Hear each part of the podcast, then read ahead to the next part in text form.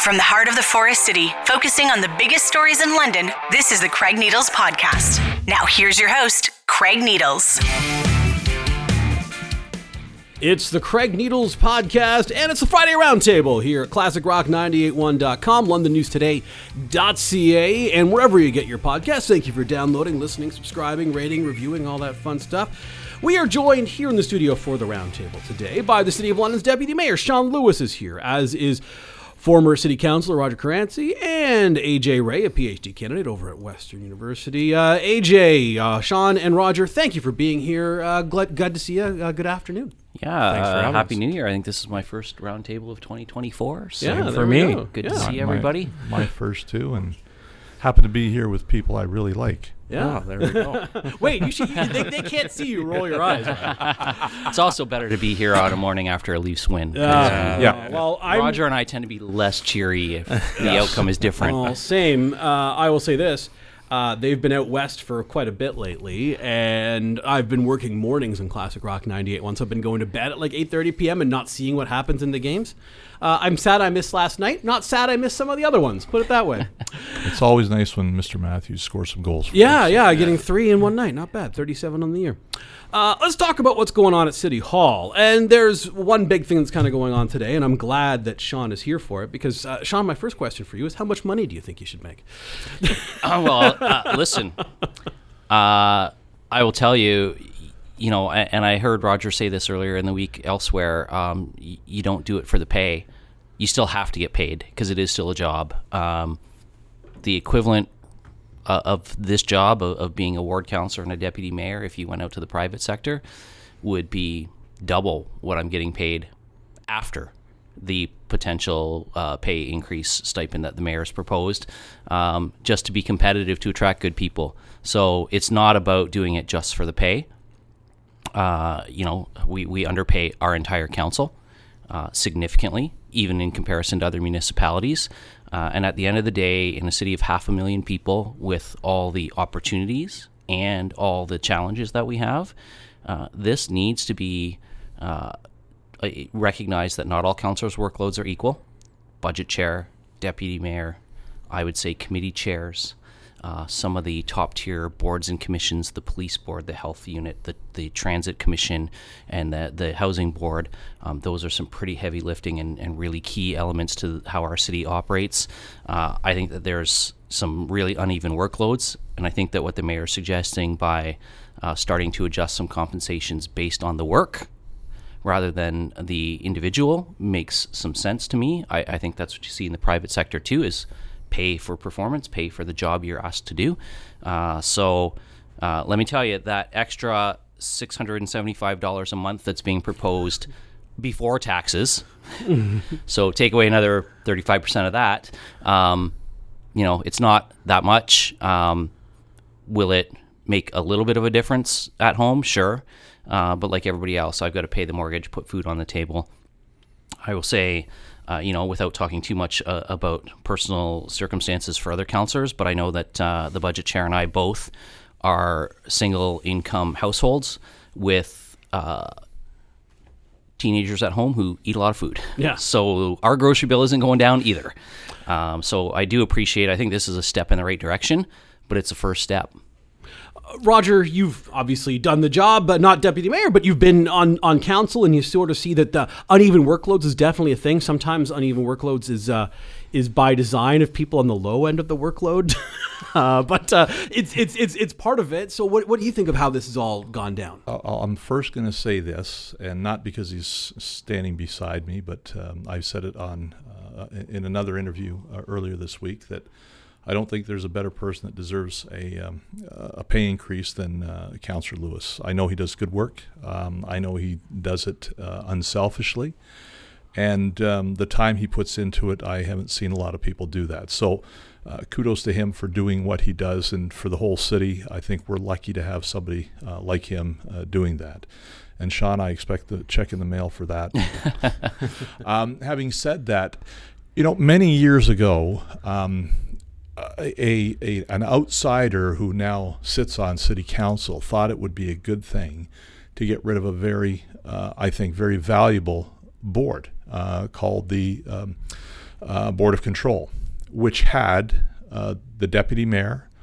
Uh, was on the board of, would, would come from the board of control who would be the automatic budget chief what they did was they wanted to make everything equitable by getting rid of board of control and what has happened now we see that your job shawn has become uh, uh, uh there's a lot more to it than what coming from a yeah. member being well, a member of council i think it's important roger to, to, to clarify the board of control members they were elected citywide citywide exactly and yeah. they did not have to represent a ward. At the same time as doing the controller duties. Yep. You represented a yep. ward, uh, and you know, um, uh, former mayor and former controller Gosnell represented the city, yep. and, and, his role was different from yours as a ward councillor. Exactly. Now the two roles have been jammed together in one. And so, and and so, was it right to get rid of board of control because of that? I think this. I think things are starting to manifest themselves now um, maybe a little bit more than before because of the fact the city is getting bigger.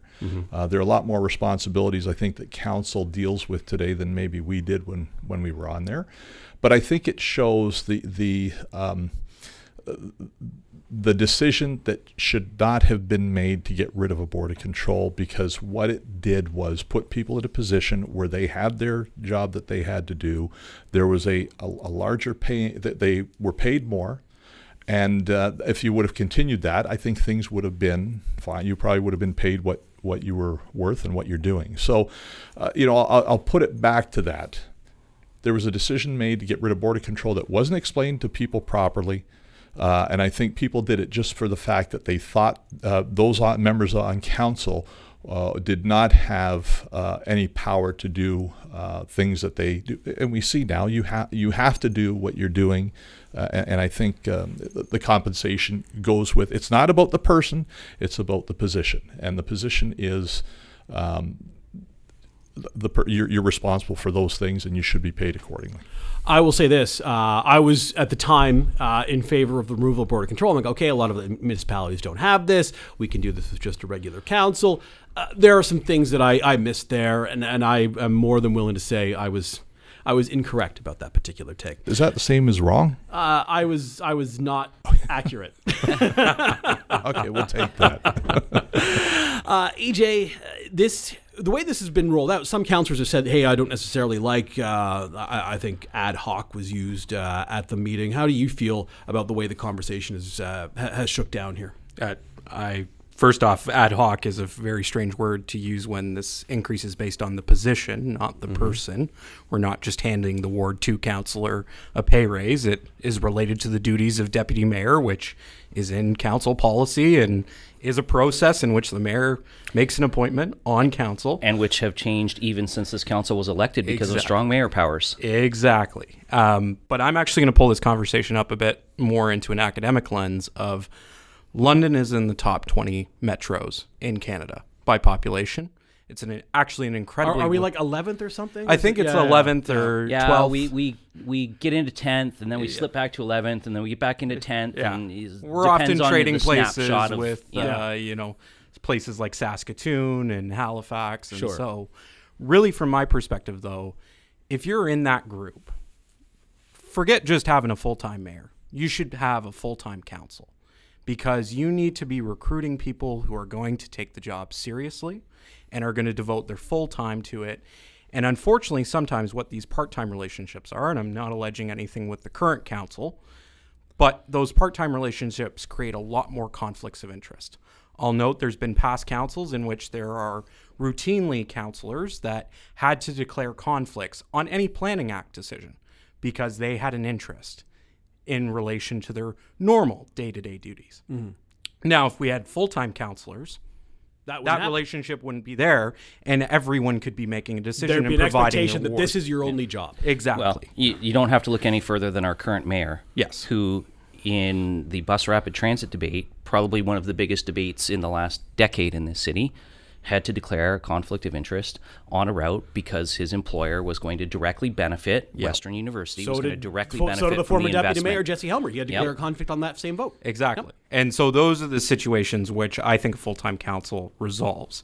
Now, the other thing too with London that's unique is that counselor pay is set by a formula that makes sense. And so to me, if we were to make full time counselors, We keep the same formula and we update it to what a full time job would be.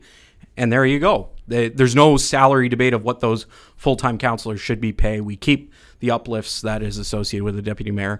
But to go back to the Board of Control, the other thing that I'm going to toss out here because I moved to London after the Board of Control was gone. Um, for me, Volkswagen is going to cause a real problem in this city.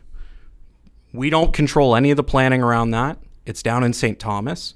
We are in a very fractured region in which we have Elgin County, the city of St. Thomas, Middlesex County, and then the city of London. And the other thing there that I think really we should be having a serious discussion about a regional board of control is that London is the fastest growing metro right now in Canada. It's just behind two other metros in Florida, and then Kitchener is right behind us. We have already blown through our 2035 population targets in the London plan. Yes. There are a lot of big moves that are going to have to be made in this city.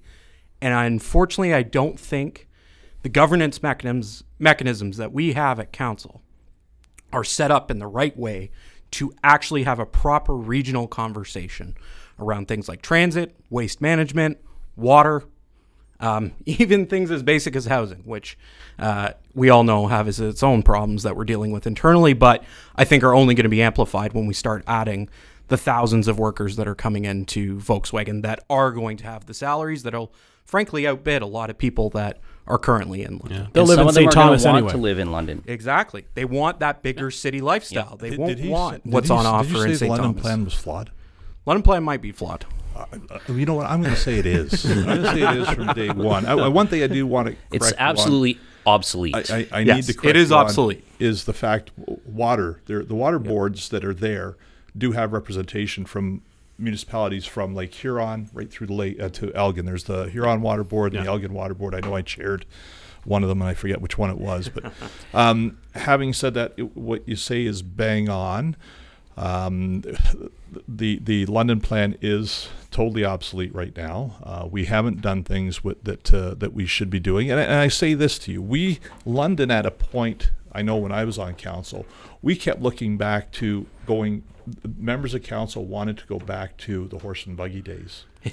okay, and and I'll tell you, some right members of our council may still want to do that. That's yeah. what what happened, and and and what we did. We found ourselves in a position where we, I mean, we lose, we lost out on Volkswagen because we weren't, we, we don't have, and we haven't had the economic development as other municipalities. I will say there is an industrial land strategy business case in the budget. So well, write your councillors and, and, encourage and you know them to support I, that, I Roger, so, if you think that's a priority. They said they, they they've said that for every job created in a plant like that, there's seven that are created elsewhere, and there's going to be a lot of supplier plants that are that are going to come to the region, and I would hope that London would get its fair share of those. Well, too, so I think it's important to pick up on what AJ said. There's a couple of, of metros in Florida ahead of us, but the London metropolitan area is one of the 10 fastest growing on the whole continent. Yeah not just in Canada, but in the US as well. So think about that when you think about the complexities and the, the challenges of the, the job today. You know, Roger, you were talking about uh, the Volkswagen plant, and, and AJ, you were talking about more regional planning. You know, I, I have to give Mayor Morgan credit. There's good conversation going on between him and Mayor Preston about some sort of daily transit service between Toronto and London. London can't do that by itself. No. St. Thomas has to be a partner. Um, but there's a growing need as these industries fill in along Wellington Road and along Highbury Ave between our two communities. People from both cities are going to want to work in those, and we don't want to have to have you know widening Highbury and Wellington to eight lanes to accommodate the beginning and end of shift traffic. We want people to be able to see transit as an option to take those jobs. We want people who don't have access to a car to be able to take those jobs, those good paying jobs that provide for homes and provide for an opportunity to raise a family here. But it really comes back to I, I said this earlier, um, and AJ, you referenced the formula. And I agree with you. I think having a set formula is a good idea. I think where we've been flawed in the past is that we've set it at a median point and this is not a median job. Hmm. Uh, it has never been a median job, and it is increasingly not a median job. So I really do think that we need to take a look at the uh, the percentile at which we're, we're pegging this to the average income of Londoners, because the 50% mark is is not where to put it. This is not an average job. The average person does not have to work uh, seven days of the week. uh, mornings, afternoons, evenings, and they're not typically responsible for the well-being of almost half a million people and 100 different programs and services. Those are typically executives who hold those positions and they typically are a much higher than average income. So i do think we have to look at that and that's something i alluded to earlier where this conversation isn't over. These are, are stipends that the mayor is proposing because of direct duties he's assigning through strong mayor powers. But it's a good way to continue the conversation through governance working group after the budget in terms of how these move forward. The one thing I will say, and I saw a, a former member of council criticizing uh, that council's not listening to the council compensation task force.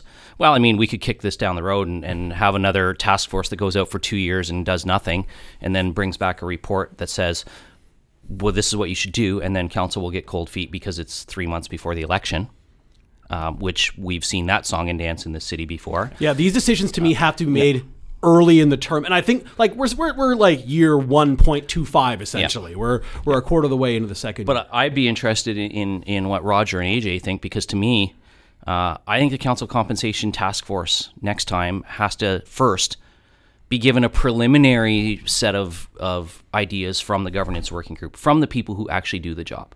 What, how many hours are we working? How many extra duties beyond being a ward counselor are we taking on? What do those look like? But I also think it can't be made up of retired lawyers and HR professionals. And no disrespect to folks, but people with lived experience, people like Roger, should be providing us some insight onto what our preliminary recommendations are. People, I'm fine with Roger. Don't send Cheryl. well, can't have both of them on the same body. Uh, Not both of them at once. Yeah. Let me just say something to that. I, I, know that when I was on council, there would be a um, there was a formula. Uh, I mm-hmm. forget exactly what it was, but every year. Uh, council would have to vote on it, and and you know what? That's the that's one of the issues is that people look at us and say, well, you guys vote on it, so what are you going to vote? And it, it is what it is. If anything, it's more transparent than anything else because you're voting on your own salary. And, and what ends up happening, because counselors get scared, they don't support it. And then what happens? Then you're caught way behind when you're 10 yep. years out. It's like the province right now where, uh, you know, I think uh, MPPs are making 118,000 or 115,000. I forget the total, the number.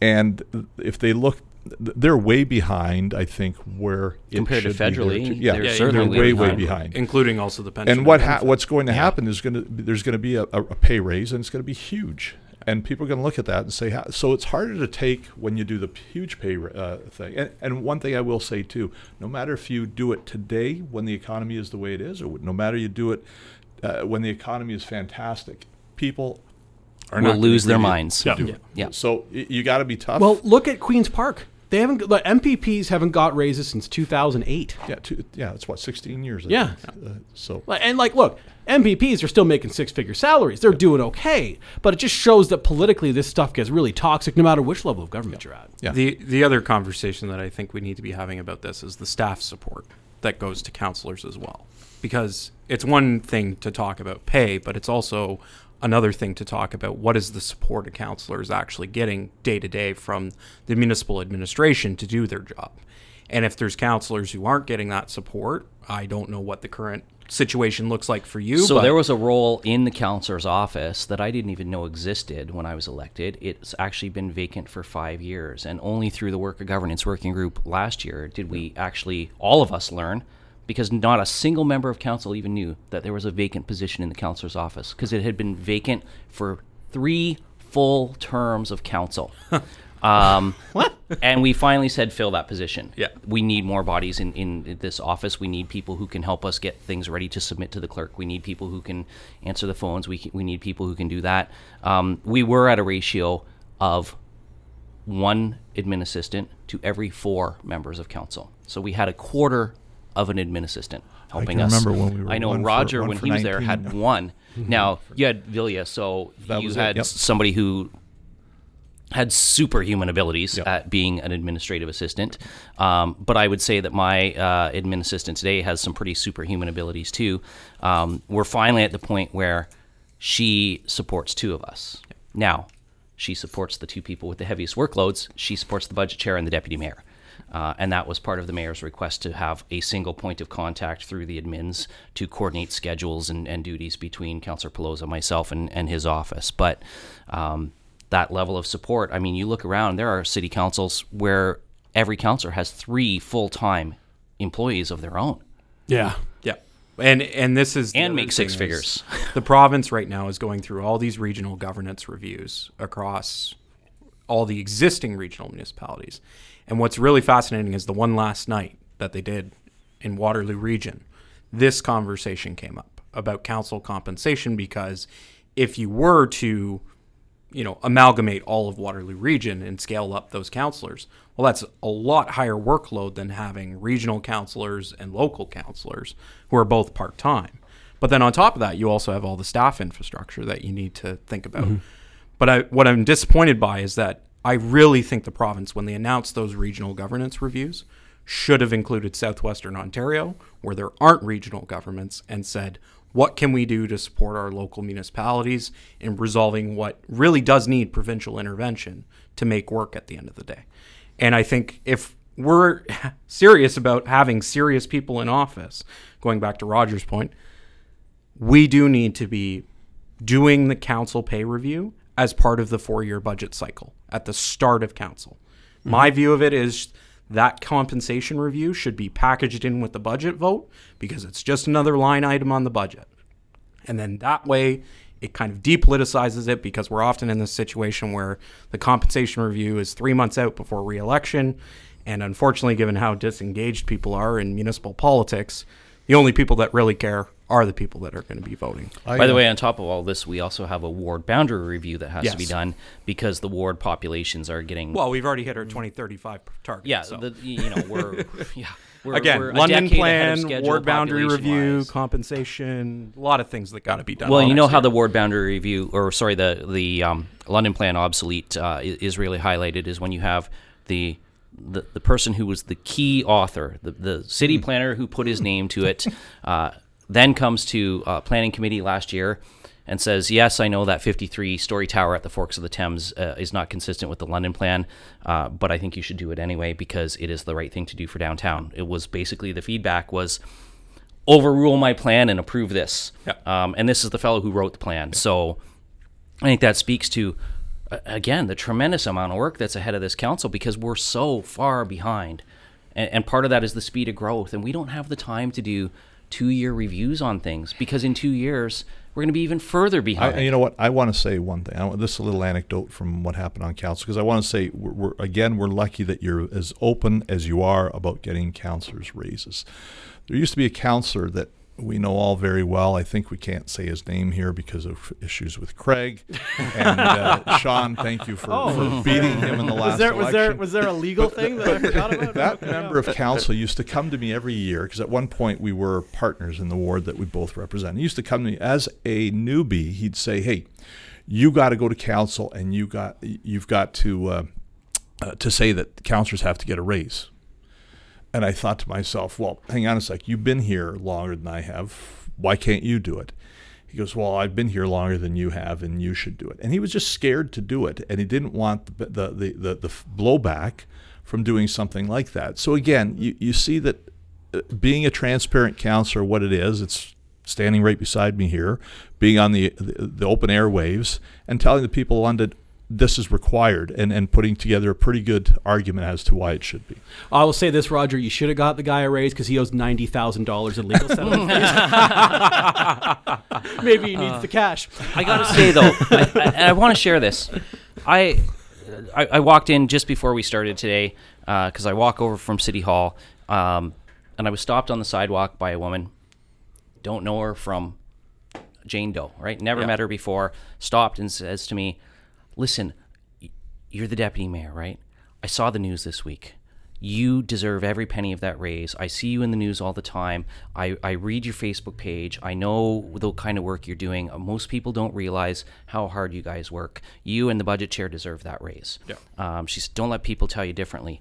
And I've gotten a number of, of those sorts of interactions from people this week who are saying, we get it. This isn't a small town anymore we want you guys to fix the the housing and homelessness issue, but we know you can't do it if you got to work another job at the same time just to keep the roof over your head. So we think you're worth the money that that we're paying for you and then some. So it is encouraging to have some of that public feedback saying, "Yeah, we get it. Like the status quo isn't going to cut it anymore." Uh, last question on this, Shawn, then we'll uh, go on the next thing. Uh, Councillor Franke said at the meeting, what about sending this back to governance working group and playing with it there, figuring it out, and then potentially even doing retroactive raises once we figure out what the what what the numbers should be. Did, did that scenario make sense to you, or was that was that a, consideration for you? You chair governance yep. working group, to be clear, but uh, is that something that you would would have been willing to consider? Rather, well, and chairing governance working group is now officially part of the deputy mayor's duties uh, because of the strong mayor change. So I don't have a choice whether I want to chair it or not. I can't step back and say not my job anymore. Um, but no, I don't, and and the reason I say that is because uh, I've I've been a member of the governance working group for the entire five years that I've been at City Hall, mm-hmm. and I see how long things take. And I think it's very un, unrealistic and and frankly unreasonable to say, particularly given the cycle that's coming up in February to Budget Chief Peloza, uh, but to myself as well. Um, do the work now, and, we'll, and we'll think about later. giving you yeah. something for it down the road. Um, but no guarantees. We might end up deciding nothing. Mm-hmm. Um, we might end up deciding we're not going to start doing this for these positions until the next council in 2026. I, I think it's really, really unfair, and, and nobody would do this in the private sector. Nobody would do this to a family member. Do the work now, and I'll think about paying you later. Mm-hmm. Um, and, and Councillor Franke wanted to loop all of this in with committee chairs and with boards and commissions and with the general counsel salary. And all those things need to be reviewed. They all clear. do. Yes. But you know, one of the reasons we we haven't made progress on this issue the way we need to is we get paralyzed by how many things have to be addressed. And I said this in the committee meeting, uh, and I mean it, and I'll say it again: the way you eat an elephant is one bite at a time. Don't try and do everything as one giant omnibus bill. I, I remember some roundtables where we used to rail against omnibus bills, and for good that. reason. um, so don't try and make it an omnibus change. Deal with this piece, and then the next piece, and then the next piece. You know, I, I've said to councilors directly, um, I absolutely plan on dealing with committee chairs uh, at the March Governance Working Group because I think that's the next obvious one to say these people have to meet with the senior leadership team before the meetings. They have to help other councilors with the process of getting motions on the agenda, making amendments, all of those things. Do not chairs get paid more right now? No. Oh, see, no, no, that no. was taken away. Because that was taken away was as well. council, we did. We, you know, there was, was this idea that everybody's more. equal. Yeah. Well, yeah. everybody's vote is equal at the end of the yeah, day. You can yes. you can talk, but everybody's workload is not equal, and you so talk to Councillor Trosow about that. He started that when he got rid of board of control. So we can, uh, you know, we can go back and forth on this. I don't know where it will land uh, ultimately, but I also know that the mayor's motion also made this particular pay rate temporary. It's going to governance for a review anyway. But it is, we're paying them for the work we're doing now. And you can change what that might look like through a governance working group review. Um, you might raise it, you might lower it. You you can decide what you want to do with that later. But we're going to start compensating them now for the work that I'm about to ask them to start doing. So I think that you can have your cake and eat it too. Uh, I think the governance working group can review this come back with some adjustments to it, but address the workload imbalances starting now, and, and let's just keep working away at these in bits and pieces because ultimately we do need to start moving this council to a full-time focused. Yes, there are people who are able to work another job. That's great when you have the flexibility to control your own hours, when you can set your own schedule in your other job. You know, when you're you're employed uh, in a position where your boss is happy to have a city councilor on on the the workforce and says, yeah, you can take time off to go to those meetings whenever you want. When you've got uh, a schedule that you can set because you are going to decide how many clients you're going to take on in your law firm, or how many courses you're going to teach at Fanshawe, or how many, like you can do those things, and it's great that people have that flexibility. But that's not the flexibility that most people have most people have a boss to report to and a set schedule to, to report to. Think about the shift worker. If we ever want somebody from a, a, a blue collar union background to have a voice on council, someone who works at the Amazon DC try and join council, especially with the fact there's not even a bus to get yeah. down to the DC. You couldn't. you would have to quit your job at Amazon yeah. to take the job at council, and so you have Which to consider that. Which are the types that. of voices we need on this council. That's the other thing is there's a certain type of person right now that's on council, barring you know yourself here, Shawn, but there are a certain type of person that gets on council See, right I, I, in this city. I, again, and I, I've had this. You know, you and I have had this sparring competition for years on full time, part time council members, and I did talk to you recently, and I said, Shawn. I'm done with it. Um, uh, whatever happens, happens. But I will say this: um, I don't know what full time means. Yeah. Because when I was on council, I had my 40 hour week job. I also did my council job, and I would put in 40 hours a week sometimes at the council job too. I, didn't mind it. I enjoyed doing what I had to do. So it would depend. Is it, are you going to set times and say you only work between these two times because you know you can't do that if you're city councilor, right? So I don't know what full time means. I don't think I'll ever understand what full time means when it comes to that because there will be council members you know that will only put 20 hours in a week. Right, and, and then th- then they get judged by their by their. But uh, I think how constituents. you one of the ways that you can do it though, Roger, uh, is and, and we've taken the first step already. We've moved to daytime meetings. We've also, uh, through governance working group changes that were made last year, said you must be available and rank your committee preferences for all four standing committees. You can't just pick one because it fits your schedule best. You have to rank all four. Um, there's a discussion at governance that, that has started. It's it's going to take a while to get there, but uh, the requirement for a councilor to have to put their name forward for a minimum number of boards and commissions not just say, yeah, I'll do, you know, I'll do this one that meets once a quarter, right? And I'll let my colleagues carry all the ones that meet for seven hours uh, monthly uh, every month. There was a um, council member I remember who was uh, what ward you represent?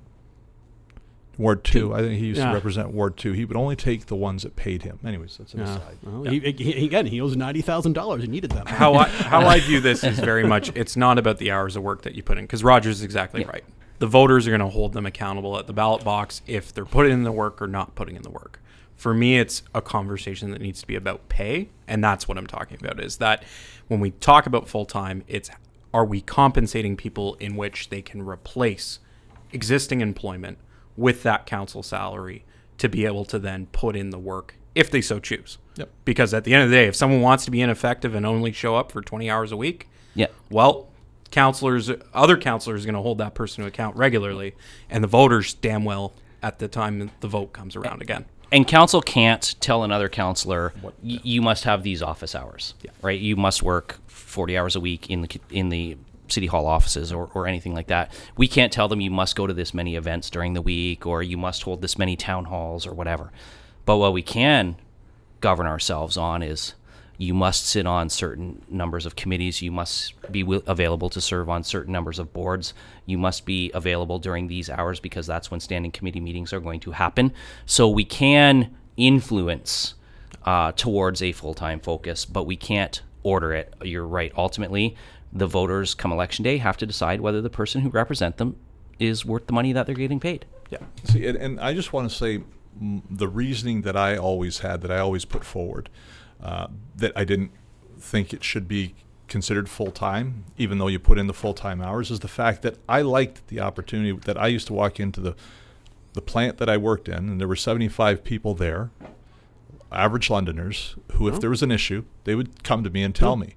I didn't want the opportunity that I always sat up in the, the you know the ivory tower at City Hall, yeah. sit in there in the bubble, and hear only what's going on within those internal walls. I like the fact I'm yeah. out there. I, so that was my I, and I know what it was a good argument. I just think that the city has changed since then. You know, it, it's changed, but that that argument yeah. really can't change because you still hear from no, come, no. Come just, for breakfast with me at the Malibu yeah. sometime and see how many people feel they can just walk up and have a conversation. Shawn, and I welcome that. When I when I go grocery shopping, people come up to me and say, "Hey, can you do this?" Uh, you know, a, a Timmy's in your hand Lewis, at the arena on a Saturday morning, or breakfast at the Malibu on a Sunday, or sitting across the road, which I'm known to do do a couple times a month at East Lions Community yeah. Center. Just take my laptop over, sit by the fireplace, and if anybody wants to come just, over and chat just, with me, they can. Just put a really bad scowl on. They won't approach. Yeah, I know. Yeah. I've done it before. I, I, just think that like your your argument still holds water as far as the value of that. I just think that the city has changed enough that can we have people who don't do it full time running it as far as the size of the city, the scope of the problem, well, those lines. And, and, reasonable people could disagree on that. But I mean, I think the question then becomes: Do you double the number of councilors? Because yeah. sorry, we still have the same number of councilors we had when we no, were two hundred thousand. No, we have less than we have less if you yeah, factor yeah. in board of control. I think that would be the wrong way to I, go. I exactly. agree. Yeah. Um, I also think that you know, I hear what you're saying, Roger, but I think on the flip side, you would agree. You also see see the value, and you know, you and I did this um, in 2023. Uh, you know, you had to call me uh, one afternoon and, and say, you know, there's a problem and shovels might not in the get in the ground at the old South Street Hospital Vision Soho project. Can you meet with the partners in this project tomorrow morning at 9 a.m. Yep. And I dropped what I had in my schedule to meet with them at 9 a.m. the next morning to help get that red tape and, and that barrier that was going to hold up. We wouldn't have shovels in the ground right now had Roger not called mm-hmm. me and said, we need to fix this. Yeah. And so we both. and both that's dropped, a very important project, yeah. and I'm glad. And that, that's yeah. a perfect example of why you need to have a deputy mayor who's properly compensated and can do that, and have a schedule that allows for them to save what is a critical infrastructure project for this city. I, I, let's let's get to a couple of stories before I wrap up. We don't have a ton of time now. I spent 35 minutes on that first one, but it was a good conversation. We're passionate. Uh, yeah. So Ontario Ombudsman back in uh, London, the office at the very least, looking into a closed meeting complaint. I thought this was a ticky tack one, but like sloppy by those involved, and, and like. Is it a big deal that three counselors went to the Unity Project and took a look around? No. Should they have talked about that at the meeting subsequently afterwards and the committee they were on? Also, no. Uh, so that was Councillors Stevenson, Rahman, and, and, and Pribil. Shawn, you saw the report. Obviously, it gets sent to you. What did you think of it? Um, I mean, I thought for the ombudsman, this was probably the easiest file they've had to deal with all year because this was a slam dunk uh, example of a violation.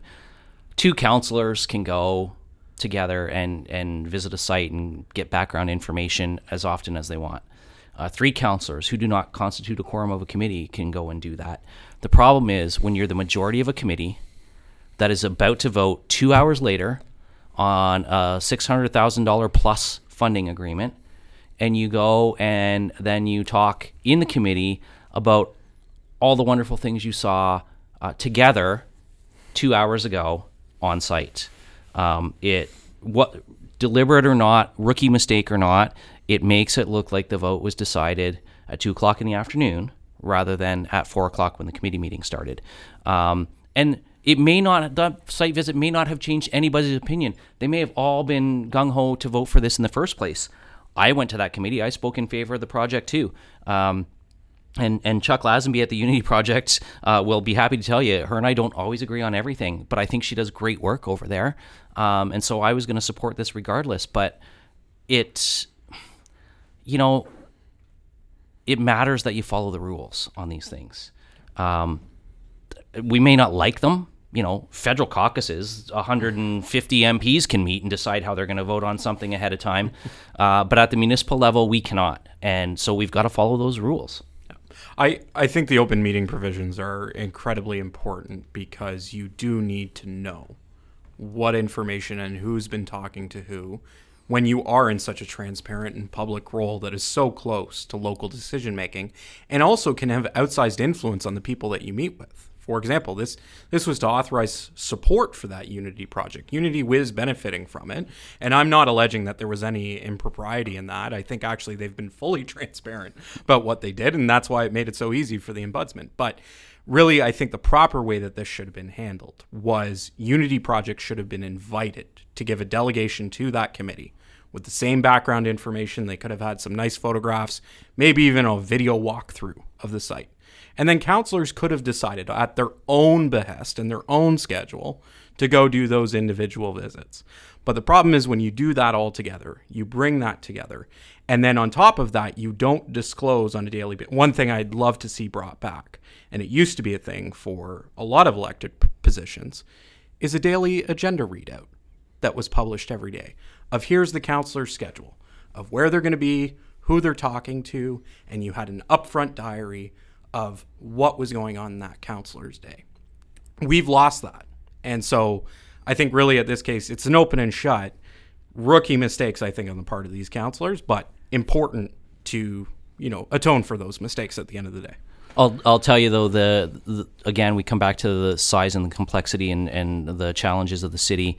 Um, my agenda has changed three times for today since nine o'clock last night. Like it, it's one thing to say put it out there, but at the same time, um, my calendar in, in my on my phone doesn't even reflect what I'm actually doing today because it's changed multiple times. So mm-hmm. it's it's really hard these days to you know it, it's not like it was where everything never changed right now people can change with a quick phone call yeah. they don't even have to be in their office because their phones all go around with them so it's it's really hard now to even keep my own calendar up to date with my halftime assistant.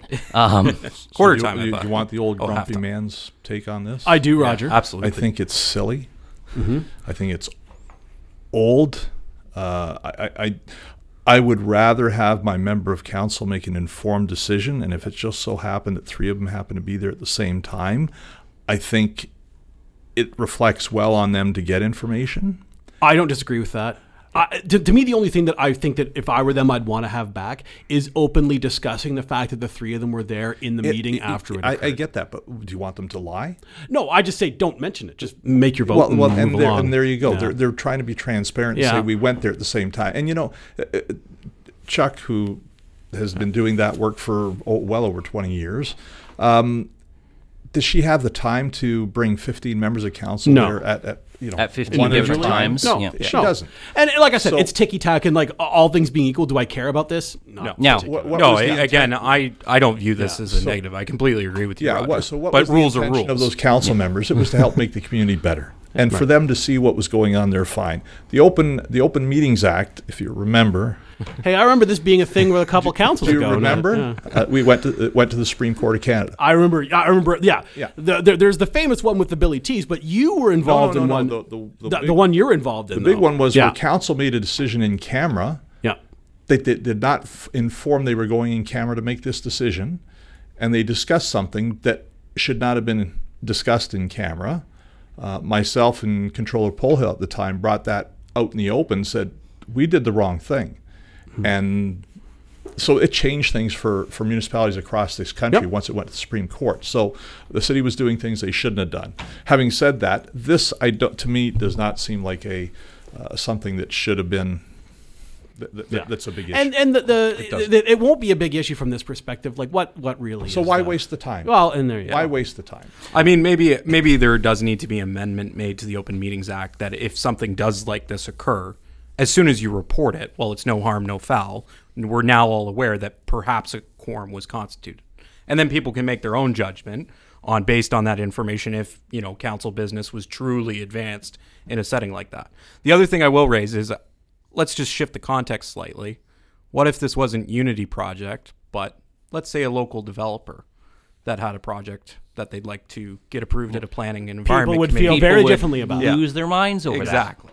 So I think it's also very contextual about what the Open Meeting Act is meant to protect against. And so, yes, it violated the rules, but the substance of it, I think, yeah. is meaningless. Because yeah, the, like okay, six hundred thousand dollars goes to Unity project. Most people in the city are not going to it's always the developer that. that's that's made out to be the devil. Yeah, you know, I've always been well, hey, hey I, I support the developers all day. What I'm just saying what? is I know the public. You only have cities because of developers. yeah, exactly. Oh, hey, yeah. you're preaching to the choir, AJ, on that one. Well, and I'll make no bones about it. Like I will just as happily sit down with uh, somebody from Drewlo or somebody from York or whoever who wants to talk about a planning application. It's not just the Vision Soho folks in the not-for-profit realm. It's also, uh, and by the way, thank you for all the work that Residential Affordable Housing does in that yes. sector. Very good. Um, Thank you, sir. But uh, really, really happy with Residential Ortona and what it does for our veterans. I just want to take that opportunity to say thank you for that, Roger. Thank you. I wish we could. Yeah. I wish we could carbon copy that building and have four of them tomorrow. I really yeah. do. But yeah. But I, I will meet with with anybody who wants to build in our city. Yeah. The the the importance is that it's not the majority of planning committee who's going to vote on this tomorrow coming with me. I will go get my own information. Uh, now, absolutely, uh, does everybody have the capacity to have 15 individual meetings with counselors to, to convince them why this project, whether it's the, the not for profit sector or the private sector, is good? No. Maybe one of the re- things that needs to be looked at here is is there a way to modernize this by saying if a quorum of committee is, is attending an information session uh, with somebody that uh, a city clerk staff member is present uh, so that they can be assured that council doesn't into dis- get into discussions of, well, how are you going to vote? Well, I'm going to vote yes. How are you going to vote? Well, I don't know. I was thinking maybe no, but what do you think? Why should why are you voting yes? Those are the discussions that should happen on the council floor. Yeah. So, but again, we come back to resources and and admin staff and clerk mm-hmm. staff. Um, that would be one way to address these concerns, but only if we're going to have a staff person who's available to go on these tours to make sure that they are information tours and not debates about how we're going to vote what before we debate about how we're going to vote. get rid of all the open meeting concerns if you just invite the media to everything you do.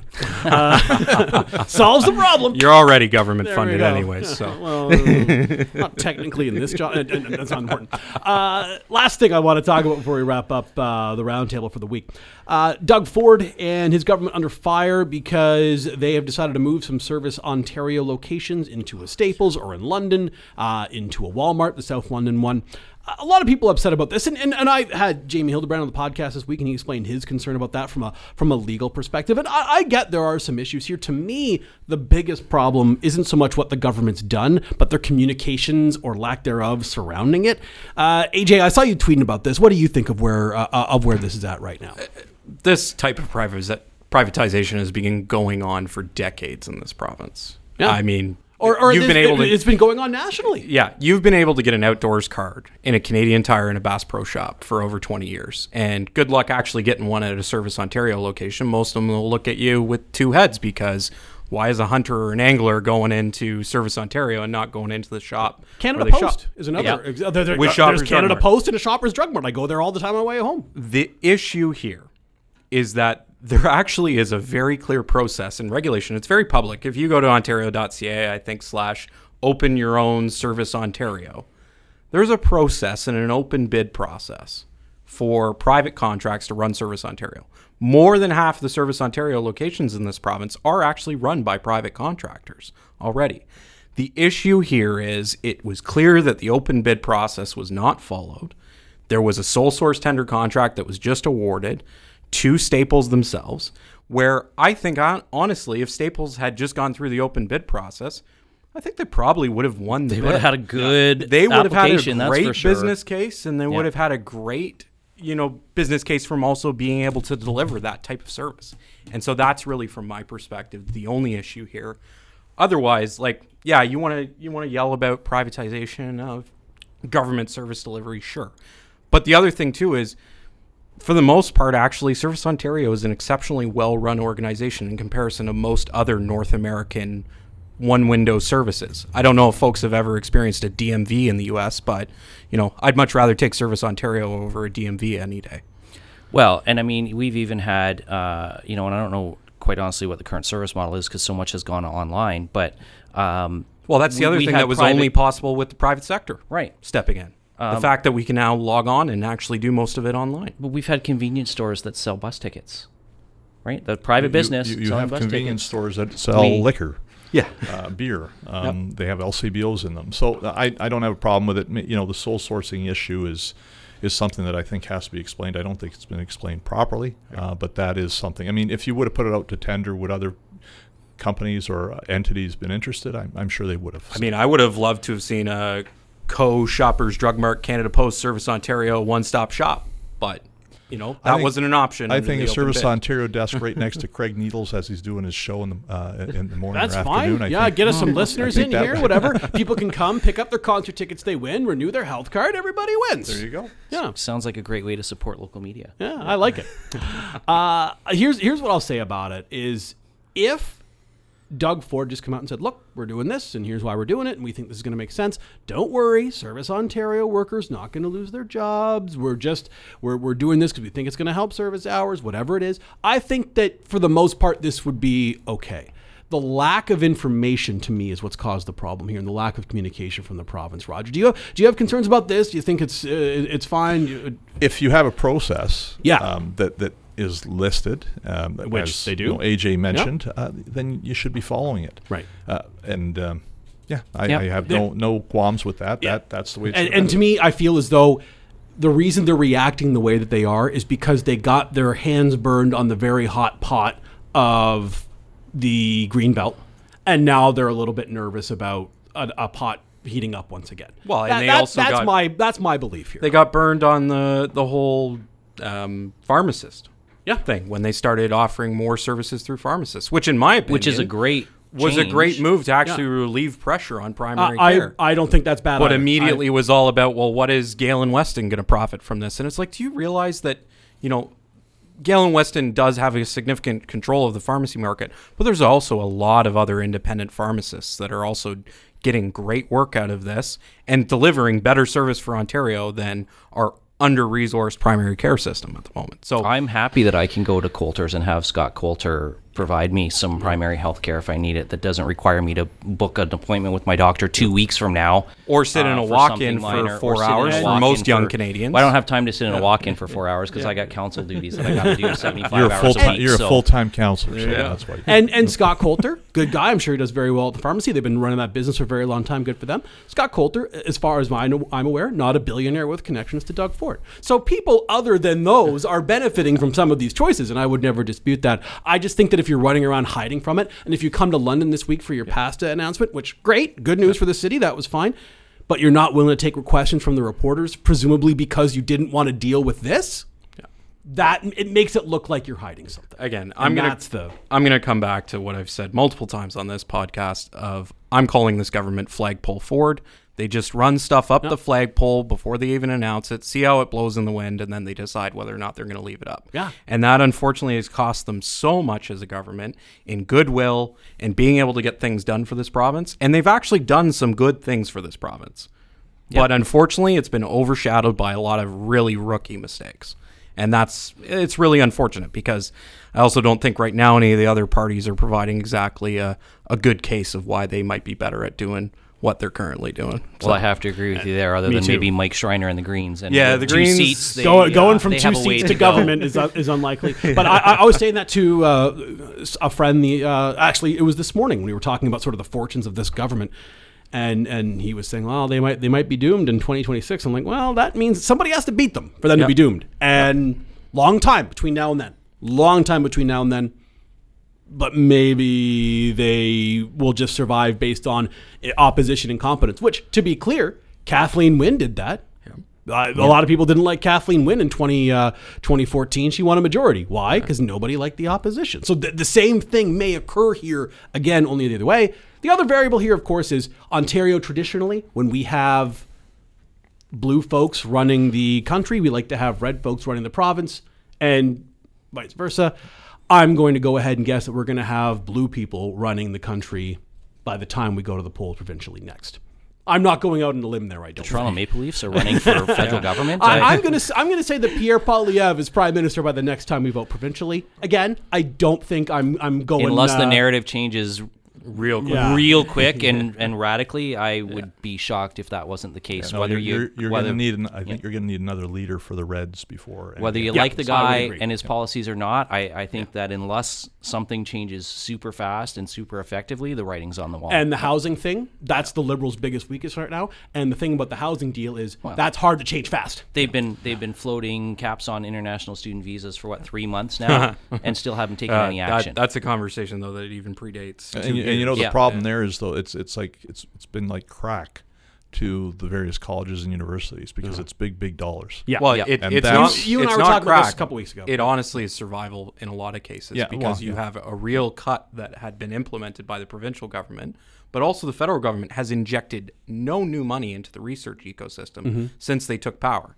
They've announced a lot about how they've transformed our research ecosystem, but again, it's just moving shells around and saying we're we're keeping the same amount of money in the system. Well, and you so, and I have talked about this on the podcast before, exactly. that there's a there's a few college institutions in this province. Yeah, if you said hey, absolutely. If we, if we, turn off the uh, foreign student tap, then they're yeah. going to go under pretty quick. Well, and there's also some yeah. colleges though that have partnered with some pretty aggressive for-profit entities in Toronto to essentially run diploma mills. And people just look that up. The company's called Global University Systems have fun going down that rabbit hole. Well, and some of the, the stuff that we're seeing from our colleges too, and, and I know it's uh, we're, we're running long on this too, but it's it's about also living within your means. Like yes, the tuition freeze, the lack of investment, that's all had an impact. And and you know, I know students will always say tuition's so expensive, but it has been frozen for quite a while.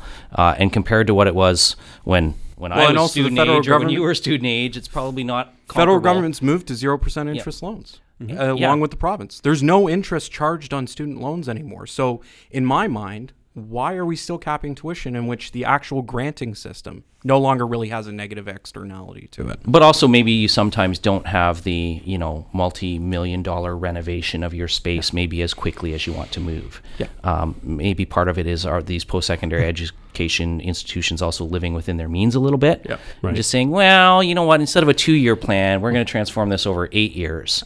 Uh, we're still going to do it, but we're going to do it at a slower pace and with less funding year over year until it's done, uh, rather than, than trying to rush to the finish line. Yeah. No, it's Absolutely. like delaying your kitchen renovation at home. Same sort of deal. Yeah. Uh, we'll wrap it Especially up. Especially when nothing's wrong with the kitchen. Oh yeah. there's, there's Never lots delay wrong. it. Never delay it. It yeah. makes you money if you sell. So. Uh, yes. I, I, I, don't dispute that. I will say there's lots wrong with my kitchen, but I also need to. Have, it's not important. My, I feel like my wife's going to be grilling me about this podcast. Uh, let's uh, wrap up the conversation here. Thank you to Roger and to Shawn and to AJ for doing the podcast with us this week.